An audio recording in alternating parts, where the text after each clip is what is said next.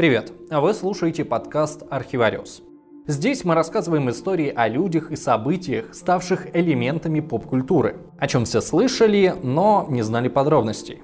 Вообще Архивариус это YouTube проект, но мы знаем, что часть зрителей наши видео не смотрят, а слушают. Поэтому мы решили дополнительно публиковать ролики в чисто аудио формате. Здесь нет рекламных пауз и интеграций, поэтому мы будем очень рады, если вы поддержите наш проект на Патреоне. Ссылка есть в описании.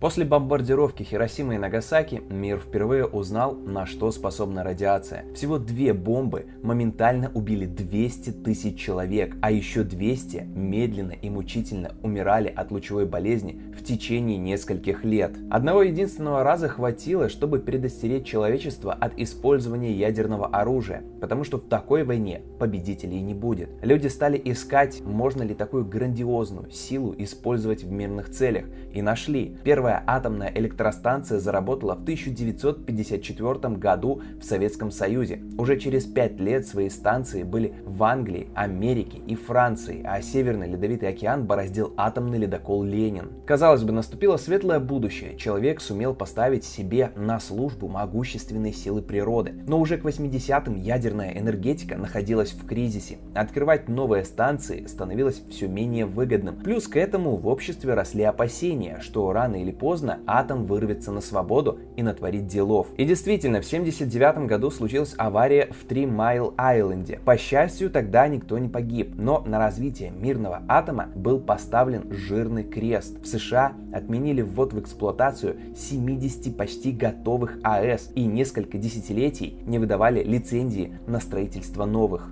Но у СССР тогда был свой путь. Новые станции росли как грибы. И кажется, что все от чиновников до инженеров были полной уверенности о безопасности реакторов. Чем все это закончилось, все мы хорошо знаем. С другой стороны, этих людей можно понять. Ведь к моменту крупнейшей в мире аварии на Чернобыльской АЭС подобного в СССР не было. Чернобыльской катастрофе посвящены десятки книг и фильмов. От малоизвестных конспирологических роликов про американских шпионов и до сверхпопулярного сериала HBO. Предлагаю нам отправиться в недалекое прошлое и еще раз изучить всю хронологию катастрофы, чтобы понять, как те события повлияли на современный мир.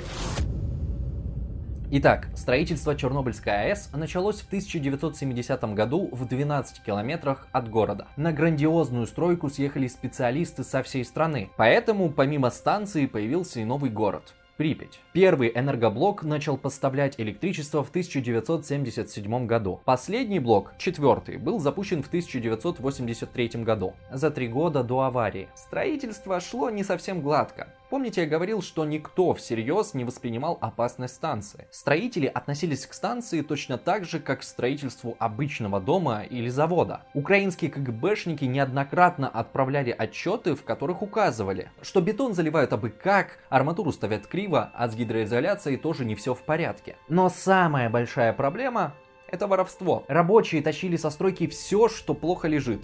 В хозяйстве пригодится.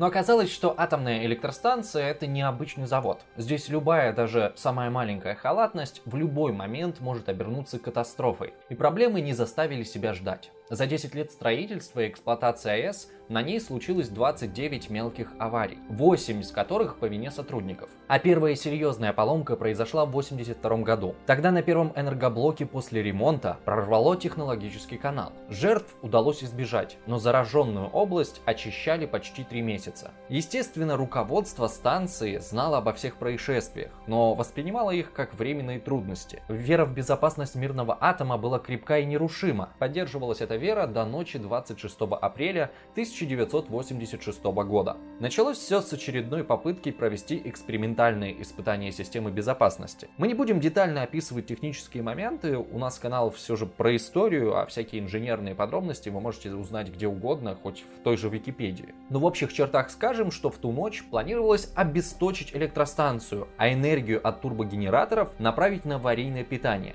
В общем, заставить станцию питать саму себя. Это была уже четвертая попытка, первые три закончились неудачно. Для безопасного проведения работ мощность реактора нужно было снизить до 700 мегаватт. Это где-то четверть номинальной мощности. Ее начали снижать еще днем 25 апреля. И тогда же отключили систему аварийного охлаждения. Но потом пришел приказ отложить испытания, так как Киеву нужно было электричество. Эксперимент продолжили через день, в 11 вечера. Мощность удалось снизить до нужного уровня, но потом она упала еще на 200 мегаватт. И продолжала падать до 30. Разбираться, почему это произошло, видимо, никто не стал. Операторы станции решили просто увеличить мощность и начать извлекать графитовые стержни. В итоге вместо планируемых 700 ватт Эксперимент начали на 200. Реактор уже находился в крайне нестабильном состоянии. Через несколько минут от пульта поступил сигнал о резком скачке мощности. Реактор решили остановить, вернув графитовые стержни на место. Но из-за особенностей конструкции реактор наоборот начал разгоняться. Спустя 10 секунд все датчики реактора отключились. А потом бабах. В час 23 реактор четвертого энергоблока был полностью разрушен. Катастрофа случилась. Но сначала никто не понял, насколько все серьезно. Типа да, авария, пожар, но экологическая катастрофа? Да вы бредите. Давайте померяем уровень радиации и убедимся, что все в порядке. Кстати, а где счетчики? А нет их. Оказалось, что на станции было всего два прибора на 1000 рентген в час. Но один из них оказался сломан, а до второго невозможно было добраться из-за пожара. Так что в первое время определять уровень радиации приходилось на глазок. Сразу после взрыва к четвертому энергоблоку прибежали местные пожарные и быстро осознали, что своими силами им не справиться. Поэтому запросили помощи из Припяти. Совместными силами им удалось не дать огню перекинуться на третий энергоблок. Пожар был полностью потушен к 6 утра. О том, что они имеют дело с радиацией, пожарные узнали только в половину четвертого. У них не было никакой специальной защиты и даже противогазы многие сняли из-за высокой температуры. Первые часы после аварии было госпитализировано 134 человека. 28 из них умерли в течение нескольких дней, но это было только начало. Итак, авария стала крупнейшей в истории мировой атомной энергетики. Активная часть реактора оказалась уничтожена. Здание энергоблока частично обвалилось. Но самое страшное, в окружающую среду попало огромное количество радиоактивных веществ. От самого взрыва на станции погибло два человека. Оператор насосов, тело которого так и не нашли, говорят, что в эпицентре температура была выше 6000 градусов, градусов, так что, скорее всего, тело оператора попросту испарилось. Еще одному инженеру сломало позвоночник, и он скончался в больнице на следующий день. За считанные сутки в Припять съехались службы радиационного контроля, химические войска Минобороны, представители Госгидромета, гражданской обороны и Минздрава. Всего несколько сотен тысяч человек. Рядом с Чернобыльской станцией вырос мини-городок для ликвидаторов. Повсюду сновали тракторы и бульдозеры. Даже на этапе строительства техники было меньше. На устранение последствий катастрофы не жалели ни денег, ни сил. На первых порах главной задачей ликвидаторов была эвакуация местного населения. Причем в условиях секретности. Власти на тот момент не знали ни того, насколько это серьезно, ни того, что можно рассказать жителям. Уже на следующий день после аварии из Припяти вывезли все 47 тысяч человек. Позже зону отчуждения расширили на 10 километров. Всего за весну 86 года было эвакуировано 116 тысяч человек. Людей увозили в спешке, им не разрешали брать с собой вещи и домашних животных.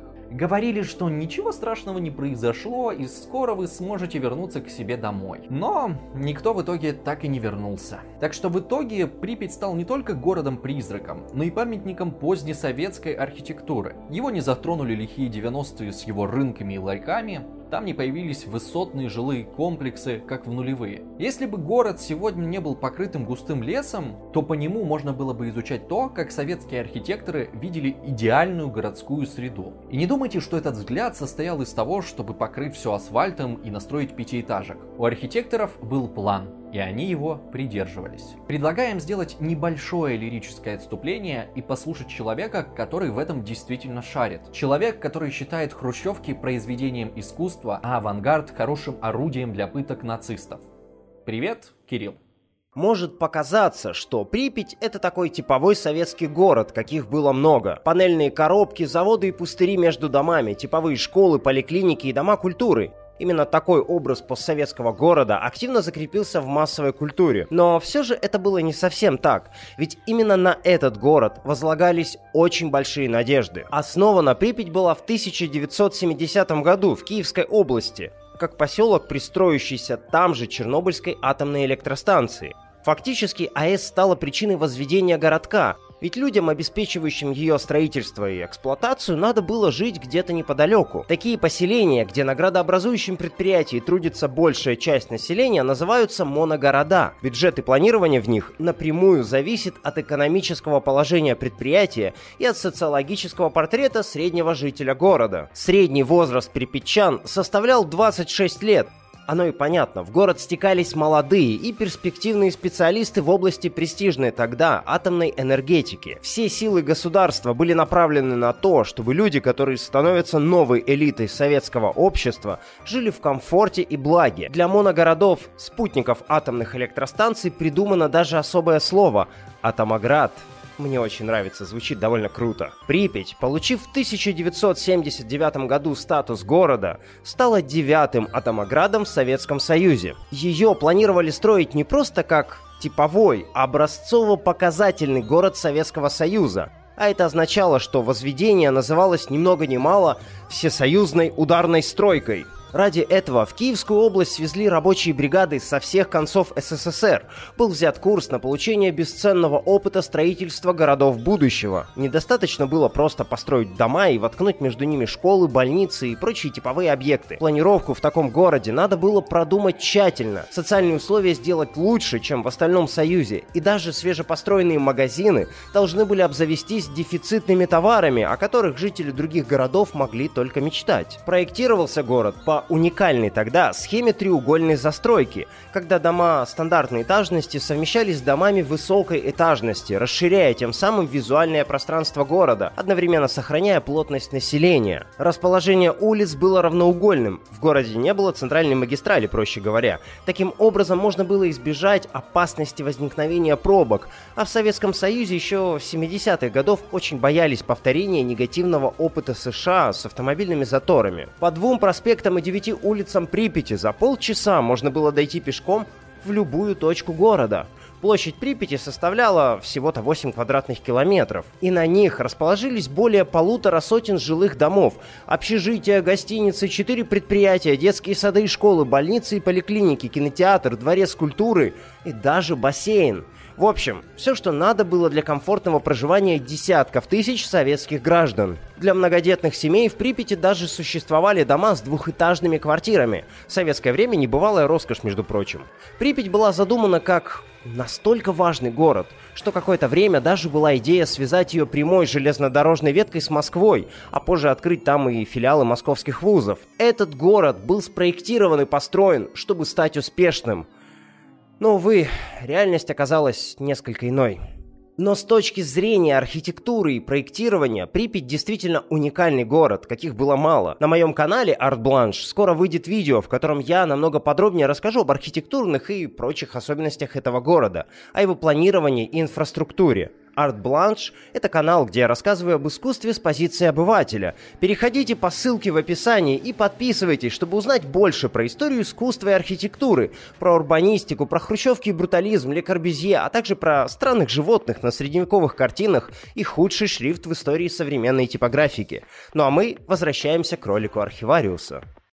Вот, подписывайтесь на канал Кирилла, там полно роликов про искусство во всех его проявлениях. А мы Продолжим. Итак, вторая проблема, с которой столкнулись власти, это то, а как обо всем этом рассказать народу? Раньше про такое бы даже думать не стали. Потому что, как правило, такие громкие темы в СССР, как правило, замалчивались. Но сейчас все было иначе. Во-первых, слишком уж велик был масштаб катастрофы. Во-вторых, было другое время. Горбачев объявил гласность. И советские СМИ на перебой пытались освещать злободневные темы. Первое сообщение об аварии появилось довольно быстро. Уже на следующий день припятское телевидение заявило о том, что в городе начинается эвакуация. Но при этом центральные советские газеты хранили молчание. Поэтому весь остальной мир узнал об аварии раньше, чем жители СССР. От Швеции там 27 апреля отметили резкое повышение уровня радиации. Сначала подумали, что виноват завод, стоящий рядом со Стокгольмом. Но через сутки по направлению ветра поняли, что это не так. Вскоре шведский министр энергетики созвал пресс-конференцию и сказал, что радиация идет откуда-то восточнее Финляндии. Название страны виновника он не назвал, но все все поняли. И только после сообщения шведов в 9 вечера главные советские СМИ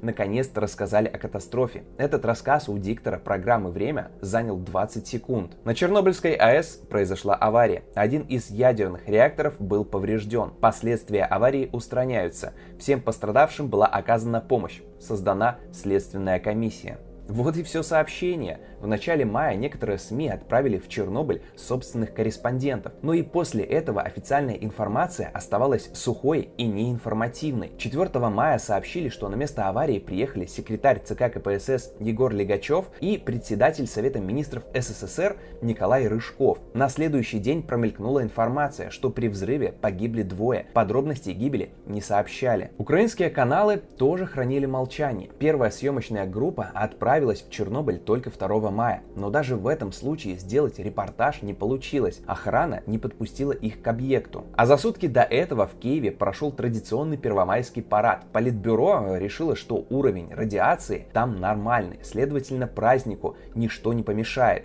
Киевским властям посоветовали только сократить праздничную программу с 4 до 2 часов. Глава Украины Владимир Щербицкий был против демонстрации, но на ее проведении настоял лично Михаил Горбачев. Ну а Щербицкому пришлось участвовать в первомайских демонстрациях наравне со всеми и даже взять с собой внуков на трибуну, чтобы развеять слухи, будто он увез семью из Киева. Позже в одном из интервью генсек рассказал, что праздник не отменили специально. Власти просто не знали, насколько серьезна ситуация и не хотели поднимать панику среди населения. Но, как вы могли заметить, волнения в обществе уже ходили. В условиях, когда официальные СМИ молчат, информация распространялась устно. Так что демонстрация в Киеве хоть и состоялась, но многие жители стремились покинуть город, а стоимость железнодорожных билетов на черном рынке выросла в пять раз.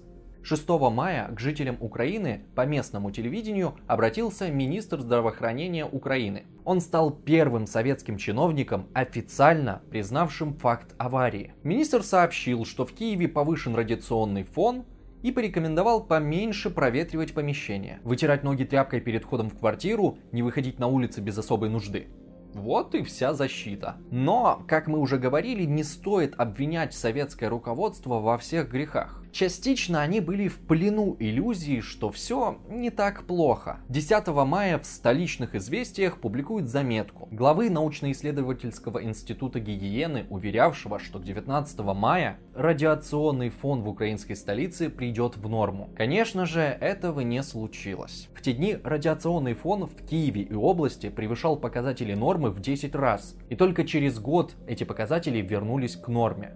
Как можно увидеть, позицию властей разделяли даже некоторые ученые, но все попытки государства замолчать факт аварии вели к тому, что слухи о ней становились все страшнее и страшнее. История обрастала новыми подробностями, которые почти всегда были выдуманными. Поговаривали, что в Киеве скоро случится мощный водородный взрыв, а жителей города планируют эвакуировать. Некоторые киевляне сами поспешили уехать в другие регионы. Те, кто остались в городе, скупили в аптеках весь йод. Кто-то вспомнил, как в школьной программе йод называли защитой от радиации, но не вспомнил, как им правильно пользоваться. В итоге люди глотали его целыми флаконами и попадали в больницы с ожогами кишечника и гортани. Еще одно средство от радиации сочли, конечно же, алкоголь. Но в стране тогда была антиалкогольная кампания, купить водку было сложно. А потому киевляне скупали и массово пили самогон. Ближе к концу мая об аварии начали рассказывать активнее. Главной темой репортажей был безграничный героизм и самопожертвование советских ликвидаторов, ускоренные темпы устранения последствий и всесоюзный сбор помощи пострадавшим.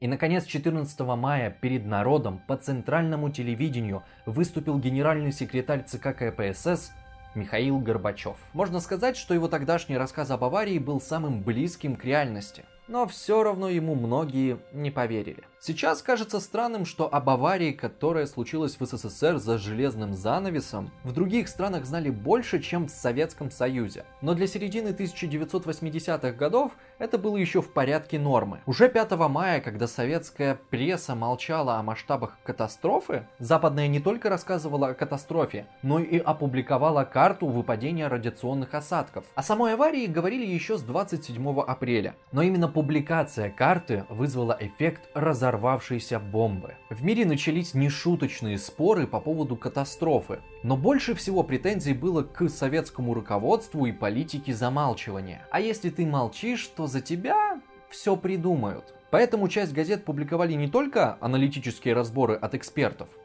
но и трэш-истории от всяких мамкиных экспертов. Весь май 1986 года зарубежная пресса смаковала вымышленные подробности об аварии. Якобы в Чернобыле уже погибли более 2000 человек, и на самом деле взорвались сразу два энергоблока. А все потому, что у реакторов не было никакой системы защиты. Интересно, как они себе это представляли, что реактор булькал над открытым небом?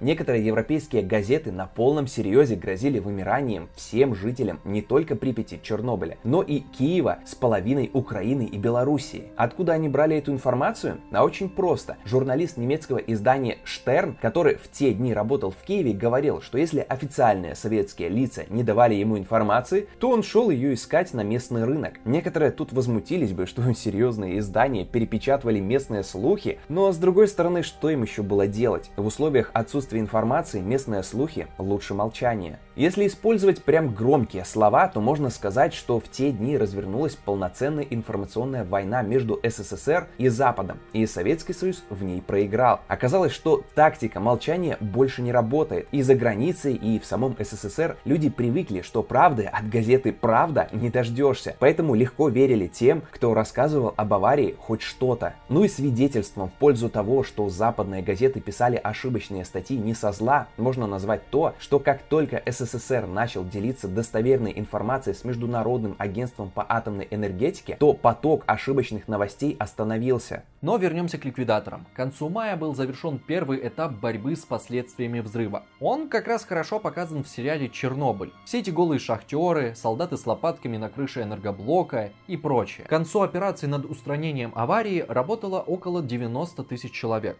Затем все силы были брошены на создание саркофага над четвертым энергоблоком. Работа не останавливалась ни на один час. Строительство шло 206 дней. Осенью над четвертым энергоблоком вырос огромный бетонный купол высотой в полсотни метров и 200 в ширину. И только после этого разрушенный реактор перестал выбрасывать радиоактивные вещества в атмосферу. И кстати, знаете, что после этого сделали? Законсервировали станцию и решили пересмотреть все нормы безопасности? Нет, в этот же месяц оставшиеся энергоблоки запустили в работу. Чего добру пропадать? Чернобыльская атомная электростанция продолжит работать еще 13 лет, пока в конце 2000-го ее полностью не отключат.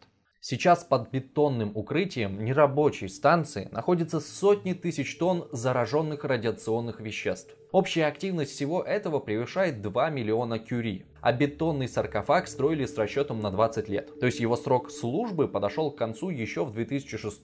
Разговоры о замене купола начались еще за 10 лет до этого. Но тогда у Украины не было денег на такой масштабный проект. Вместо саркофага Украина разработала так называемый новый безопасный confinement. Это защитная арка, установленная поверх укрытия. Арка поражает своими габаритами. Высота этой арки будет равна 108 метрам, а ширина 257. В июле 2019 года Confinement сдали в эксплуатацию. Ну а что там по последствиям аварии? Сколько человек успели пострадать до того, как четвертый энергоблок накрыли бетонным куполом? Сразу же после взрыва над Чернобылем появилось радиоактивное облако, которое расползлось на половину Европы. Научные сотрудники в Арктике после рассказывали, что спустя несколько дней их штатный дозиметр начал неожиданно зашкаливать. Радио на базе не было, и узнать о катастрофе полярникам было просто невозможно. Лишь в октябре 1986 года сотрудники вернулись на Большую Землю и узнали о катастрофе. И только тогда поняли, почему дозиметр так странно себя вел. То есть радиация из Чернобыля достигла даже Арктики. В самом взрыве, как мы говорили в начале, погибло два человека. Плюс к этому от последствий взрыва скончались еще 50. Большинство из них первые ликвидаторы аварии. Многих прямо с электростанции увозили в госпиталь с острой лучевой болезнью. И даже если их удавалось спасти, то все равно в течение 10 лет большинство умирало от рака. Многие, кто помогали устранять аварию, получили нешуточную дозу радиации. Но если с непосредственными участниками ликвидации все более-менее понятно, то оценить ущерб жителям близлежащих районов и окружающей среде несколько сложнее. По приблизительным подсчетам в России, Украине и Белоруссии облучение получили 8,5 миллиона человек. Это примерно как все население Швейцарии. Участились болезни кровеносной и дыхательных систем, люди страдали от проблем со щитовидной железой и органами пищеварения. Но кроме вреда здоровью были еще и социальные трудности. Например, эвакуация. Людей буквально сдернули с насиженных мест и увезли хрен знает куда, а ведь им даже не разрешили взять с собой самые элементарные вещи. На тот момент по-другому было нельзя, но 50 тысяч человек в один день остались без своих домов. А Припять, который, можно сказать, был образцовым советским городом с хорошей для того времени инфраструктурой и молодым населением, превратился в город-призрак. Он стал бы неплохой декорацией для фильма ужасов про какую-нибудь смертоносную эпидемию, которая выкосила всех людей. А там, где раньше раньше были площади и проспекты, на растрескавшемся асфальте растет лес. Такая же участь постигла и соседний город Чернобыль. С одним небольшим отличием. Некоторые жители туда все же вернулись. На зараженной территории сейчас живет примерно полторы тысячи человек. По оценкам экспертов, Чернобыль вернется к доаварийному уровню безопасности только через 21 тысячу лет. Впрочем, радиационная опасность не останавливает полчища сталкеров, которые без остановки ломятся туда в поиске острых ощущений. Сейчас в зону отчуждения учреждения даже начали вводить официальные экскурсии. Естественно, авария ударила и по живой природе. Но вот что касается какой силы был этот удар, Ученые пока не имеют одного общего мнения. Естественно, что сразу после катастрофы погибло немало животных, которым не повезло напрямую проконтактировать с облученными предметами. Пыль и обломки от энергоблока после взрыва разлетелись на несколько километров в области леса. Последствия аварии можно было увидеть невооруженным взглядом, когда все хвойные деревья рядом со станцией стали огненно-рыжими. В течение нескольких лет весь лес в радиусе 200 километров вырубили и захоронили. Сейчас деревья там восстанавливаются естественным путем. Правда, грибы и ягоды из этого леса мы бы вам не рекомендовали кушать. Там до сих пор отмечают повышенное содержание радиационных элементов. И вряд ли ситуация улучшится за следующие несколько десятков лет.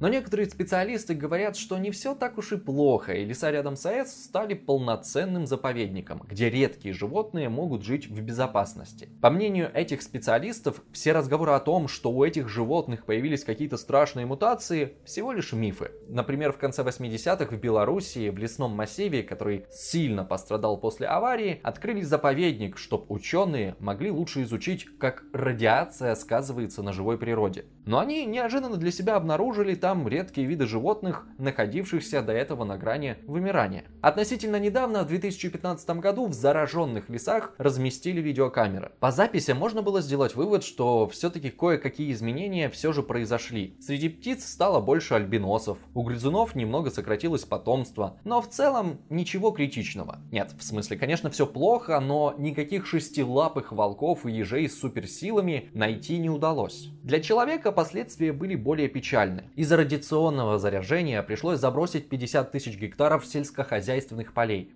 А если сильно постараться, что одним из последствий Чернобыльской катастрофы был распад СССР. Ну то есть мы, конечно, не предлагаем считать главным фактором развала страны именно аварию, она скорее стала одной из звеньев длинной цепи провалов и неудач руководства. Провальная антиалкогольная кампания, железнодорожные трагедии с сотнями погибших, непопулярная афганская война и обострение национальных конфликтов. Все это рушило веру советских людей в могущество государства. Ну это так, чисто субъективное мнение. А что до самой Чернобыльской станции, то представьте себе, она все еще работает. Ну, конечно, речь давно не идет о производстве электроэнергии. На этой станции сейчас работают над тем, как уберечь от этой станции весь окружающий мир. Утилизируют ядерные отходы, разбирают энергоблоки, обслуживают саркофаг. Работы там хватает. Закончить планируют в 2065 году. Вообще в Чернобыле и окрестностях туристов гораздо больше, чем местных жителей. В зону отчуждения каждый год прибывает более 70 тысяч жителей Европы и США. Особенно их количество увеличилось после выхода сериала. Так что теперь Чернобыльская атомная электростанция стала самым популярным памятником человеческому высокомерию. А 26 апреля 1986 года можно назвать днем, когда человек подумал, что победил природу. А природа, в свою очередь, напомнила, кто тут главный. Спасибо, что поставили лайк этому видео. Подписывайтесь на наш канал, подписывайтесь на канал Art Blanche, если любите искусство на простом и понятном языке. А если хотите как-то еще помочь архивариусу, то сделать это очень просто. Напишите коммент и нажмите на колокольчик, чтобы не пропустить новое видео. Также не забывайте подписываться на инстаграм архивариуса, там мы пытаемся отвечать на вопросы, ну и в принципе иногда показывать процесс съемок и в нашей жизни. Отдельное спасибо тем, кто поддерживает нас на Патреоне. Особенно благодарим Анну Макунину, Наташу Шадрину и Николая Грищенко. Вы тоже можете стать спонсором Архивариуса на Патреоне и получить доступ к дополнительным материалам. Все ссылки будут в описании. Ну а на этом все. Всем спасибо, всем удачи, до скорых встреч.